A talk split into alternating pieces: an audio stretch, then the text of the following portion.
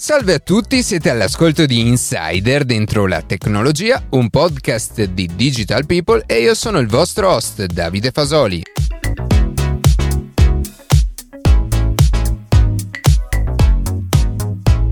Oggi vedremo come procede lo studio del nostro cervello e come la tecnologia potrà aiutarci a curare malattie degenerative o far riacquisire abilità ad oggi irrecuperabili. Prima di passare alle notizie che più ci hanno colpito questa settimana, vi ricordo che potete seguirci su Instagram a chiocciola dentro la tecnologia, iscrivervi alla newsletter e ascoltare un nuovo episodio ogni sabato mattina su Spotify, Apple Podcast, Google Podcast oppure direttamente sul nostro sito.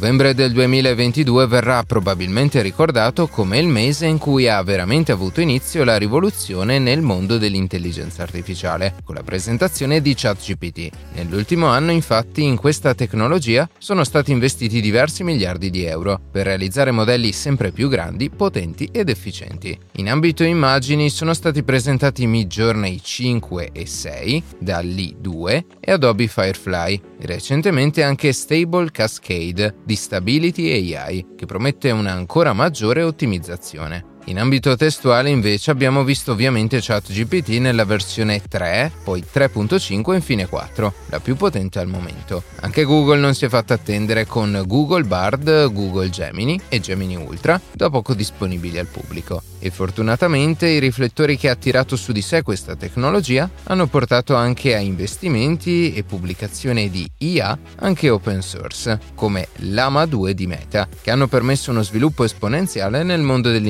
intelligenze artificiali generative o di progetti pubblici, privati e prodotti correlati. Abbiamo visto immagini e testi dunque, ma per i video? Nel corso di quest'ultimo anno ci sono state alcune aziende che hanno proposto delle IA in grado di generare video a partire da un prompt, come Gen 2 di Runway, con risultati abbastanza buoni. E giovedì OpenAI ha assegnato un altro piccolo punto di svolta in questo campo, con la presentazione di Sora. Sora, infatti, dalle prime immagini, sembra essere attualmente il più potente modello per generare video, in alta qualità e molto dettagliati, a partire da una breve descrizione. Mai come ora questa tecnologia sta progredendo così tanto e OpenAI si è detta disponibile a lavorare con enti artisti ed educatori per sviluppare la sua IA in modo quanto più etico e sicuro possibile possibile, soprattutto visti i preoccupanti scenari che si possono aprire con tecnologie così potenti qualche settimana è entrata in funzione la piattaforma anti-pirateria Piracy Shield, ovvero uno strumento fortemente voluto dalla Lega Calcio per contrastare in maniera rapida e efficace le trasmissioni illegali di eventi sportivi live, agendo tramite un blocco degli indirizzi IP in questione. Il problema però è che, nonostante le corrette segnalazioni, Piracy Shield sta bloccando anche siti streaming pienamente legali e che dunque non hanno nulla a che fare con il famoso pezzotto. Ad esempio, nei giorni scorsi anche se non erano in programma eventi sportivi, qualcuno ha deciso di aprire su Piracy Shield diversi ticket per bloccare alcune piattaforme distribuite da una nota Content Delivery Network partner di Cloudflare, le quali risultano ora irraggiungibili dall'Italia. Incidenti come questo, persino più estesi, potrebbero capitare nuovamente in futuro. E questo perché con Piracy Shield non c'è alcun controllo sulle segnalazioni fatte dai detentori dei diritti d'autore. Perciò dopo due settimane di operatività, forse è già arrivato il momento di rivalutare il funzionamento della piattaforma, che dovrebbe contrastare la pirateria e non dei servizi del tutto legali.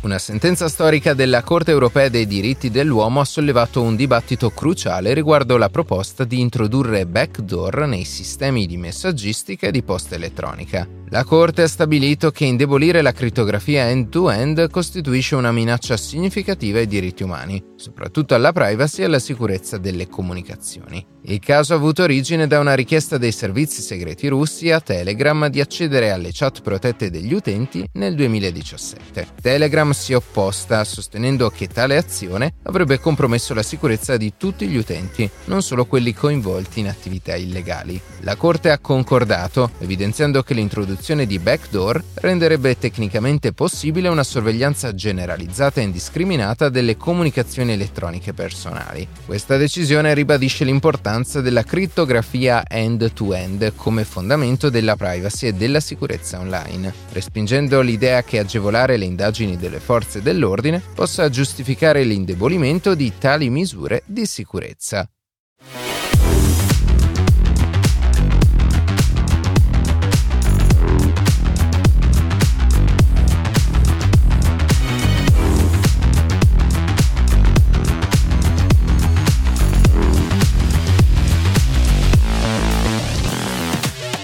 Pensiamo di sapere tutto su come funziona il nostro corpo? Nel corso dei secoli la scienza e la medicina, moderna e non, hanno fatto passi da gigante per quanto riguarda la comprensione di quella macchina straordinariamente complessa che è l'essere umano. Capire come funzionano e il ruolo che hanno i vari organi, i muscoli, gli ormoni prodotti dall'organismo permette e permetterà infatti di vivere meglio e più a lungo, eliminare per sempre malattie, disturbi o disabilità o estendere le capacità e le potenzialità del corpo umano, ad esempio grazie ai trapianti o agli organi artificiali, tema che tra l'altro abbiamo trattato e approfondito nella puntata Frankenstein ai nostri giorni. Si può fare? Nella puntata di oggi però vogliamo concentrarci su un organo in particolare, probabilmente il più complesso del corpo umano e animale, e che nonostante tutti i progressi tecnologici ce l'ha ancora numerosi misteri tutti da scoprire. Un organo composto da circa 85 miliardi di cellule, tra loro interconnesse da migliaia di collegamenti in grado di generare pensieri, controllare il movimento del corpo, gestire ricordi, elaborare informazioni e veramente tanto altro. Stiamo ovviamente parlando del cervello, il luogo dove risiede la nostra coscienza. Ma cosa c'entra il cervello con la tecnologia? Innanzitutto, scomodando un tema molto di moda in questo periodo, l'intelligenza artificiale, o meglio le reti neurali che la compongono, hanno una struttura palesemente ispirata al cervello naturale con dei neuroni artificiali tra loro interconnessi per generare delle risposte. E se riuscissimo veramente a comprendere come funziona questo organo, come sono strutturate le varie aree, le loro funzioni, come sono connessi tra loro i neuroni, potremmo probabilmente sviluppare intelligenze artificiali ancora più complesse, simili in tutto e per tutto all'uomo, e magari addirittura in grado di formulare pensieri propri e sviluppare una propria consapevolezza, per quanto per certi versi un traguardo del genere possa essere spaventoso e pericoloso. Tuttavia in questa puntata vogliamo concentrarci non tanto sull'intelligenza artificiale che abbiamo già approfondito diverse volte, ma invece su come la tecnologia e lo sviluppo di nuovi sistemi ci stia aiutando a capire meglio come funzionano e sfruttare queste informazioni per aprire un universo di nuove possibilità e nuovi modi per interagire con il mondo. Da protesi sempre più sofisticate in grado di essere controllate direttamente dal cervello, alla capacità di controllare la propria casa e i propri dispositivi con il pensiero. Il primo grande punto di svolta nella comprensione del nostro corpo e soprattutto del nostro cervello avviene nel 1894, con l'invenzione o per meglio dire la scoperta dei raggi X da parte di Wilhelm Conrad Röntgen, Grazie alle radiografie infatti è possibile vedere nel corpo umano in modo non invasivo e capire subito come sono disposte le varie parti del corpo. Tuttavia i raggi X mostrano solamente fratture ossee o lesioni, ma non funzionano ad esempio per gli organi interni. Entra quindi in gioco nel 1906 un'altra tappa fondamentale, ossia l'utilizzo di agenti di contrasto che hanno così permesso di visualizzare organi che prima risultavano invisibili e addirittura il sistema nervoso che percorre tutto il nostro corpo. Per quanto riguarda la comprensione del nostro cervello, però, la vera svolta probabilmente arriva nel 1971, quando Paul Lauterbur presenta le prime immagini generate utilizzando l'imaging a risonanza magnetica. Questa nuova tecnologia infatti permette di visualizzare tridimensionalmente a sezioni l'intero organo, come appunto il cervello, senza doverlo sezionare fisicamente. E da qui in poi si sono sviluppate tecniche sempre più avanzate anche combinate tra loro per guardare in tempo reale l'attività cerebrale e risolverne i misteri, in quello che viene chiamato neuroimaging funzionale. Il neuroimaging funzionale infatti combina l'utilizzo della risonanza magnetica funzionale, dell'elettroencefalogramma, della tomografia ad emissione di positroni e altre tecnologie di diagnostica e di imaging per vedere come si comporta il cervello, le aree che si attivano o i segnali elettrici che vengono generati a seconda degli input,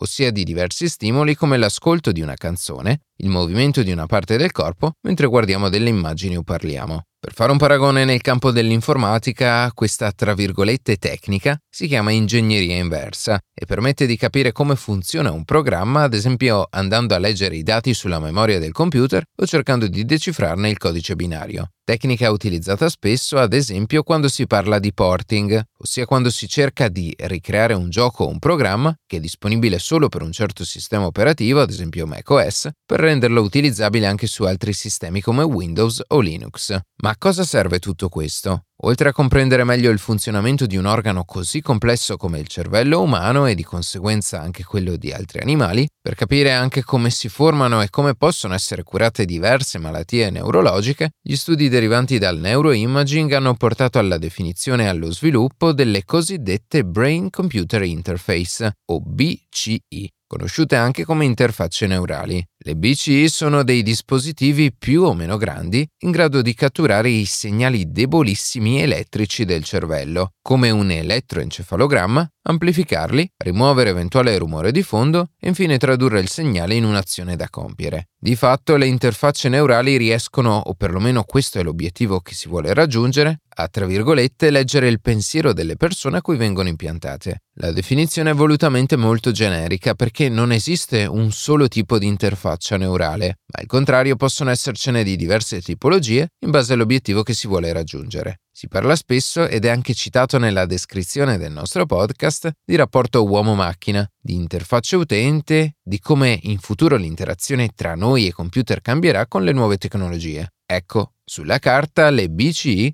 hanno la potenzialità per diventare il culmine di questo continuo progresso e avvicinamento tra le due realtà, quella virtuale, digitale, e quella naturale, analogica. Grazie alle Brain Computer Interface, infatti, la distanza che divide l'uomo dalla macchina sarà pressoché inesistente, in quanto basterà il semplice pensiero, ad esempio per controllare la propria casa, inviare un messaggio o lavorare. In futuro magari sarà possibile anche riuscire a dare una forma ai propri pensieri o registrare i propri sogni aprendo la strada a nuove forme d'arte. E in questo l'altro tipo di intelligenza, quella artificiale, potrà essere fondamentale per accelerare lo sviluppo di queste tecnologie. Ma per ora questi traguardi sono ancora molto distanti dall'essere raggiunti per non parlare degli scenari, per certi versi molto spaventosi, che aprirebbero, soprattutto in tema di privacy. Al momento invece il mondo della ricerca in campo bioingegneristico si sta concentrando su altri scenari, se vogliamo più nobili. Grazie alle interfacce neurali, infatti, si sta cercando di creare dispositivi in grado di restituire a persone con disabilità le funzionalità perse. Pensiamo ad esempio ad una persona che ha perso l'uso delle gambe o a cui è stato amputato un arto. Utilizzando degli elettrodi connessi al cervello umano, alcuni ricercatori sono riusciti a creare esoscheletri o protesi in grado di muoversi secondo la volontà della persona che la indossava. Ma non è finita qui.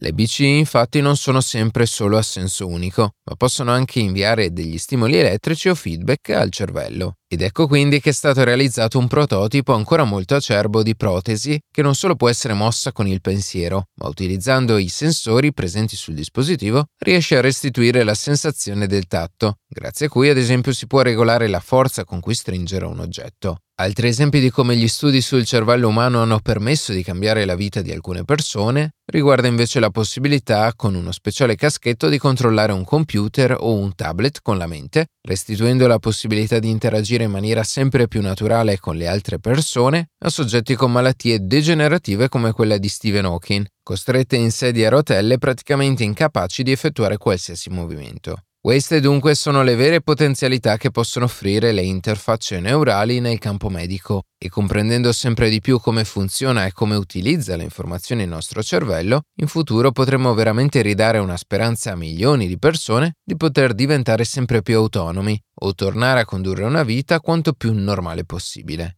Dall'altro lato, quello più tra virgolette commerciale, invece il progetto più ambizioso è probabilmente quello dell'azienda Neuralink. Dopo aver ricevuto l'autorizzazione della FDA, l'ente governativo statunitense che si occupa della regolamentazione dei prodotti farmaceutici, l'azienda ha qualche settimana fa impiantato per la prima volta il suo dispositivo nella calotta cranica di un paziente, volontario e umano. E i risultati che già sembravano promettenti nei test condotti sugli animali stanno venendo confermati. La BC di Neuralink infatti riesce a registrare correttamente i segnali cerebrali e i pattern di attivazione dei neuroni all'interno del cervello. Il dispositivo sarà poi connesso tramite Bluetooth allo smartphone o a un tablet o a un PC che riceverà i comandi direttamente col pensiero. L'obiettivo iniziale di Neuralink infatti è proprio quello medico, ossia restituire ai pazienti con danni neurologici la possibilità di interagire con i dispositivi elettronici. Nulla vieta però che in futuro, con una conoscenza maggiore del nostro cervello, si aprano una serie di possibilità, tra cui quella di poter interagire direttamente con altre persone o estendere le capacità cognitive umane. Ovviamente, come abbiamo accennato poco fa, tutto questo porta ad implicazioni etiche e sociali immense. Questa tecnologia, che è ancora agli esordi,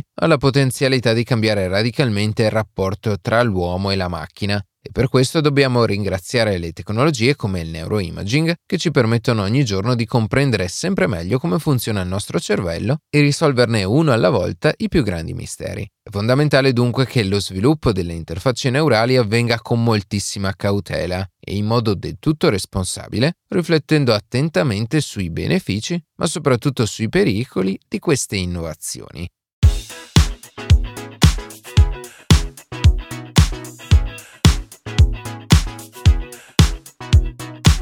E così si conclude questa puntata di Insider dentro la tecnologia. Io ringrazio come sempre la redazione e in special modo Matteo Gallo e Luca Martinelli che ogni sabato mattina ci permettono di pubblicare un nuovo episodio. Per qualsiasi tipo di domanda o suggerimento scriveteci a redazione chioccioladentrolatecnologia.it, seguiteci su Instagram a chioccioladentrolatecnologia dove durante la settimana pubblichiamo notizie e approfondimenti. Qualsiasi caso nella descrizione della puntata troverete troverete tutti i nostri social. Se trovate interessante il podcast condividetelo che per noi è un ottimo modo per crescere e non dimenticate di farci pubblicità. Noi ci sentiamo la settimana prossima.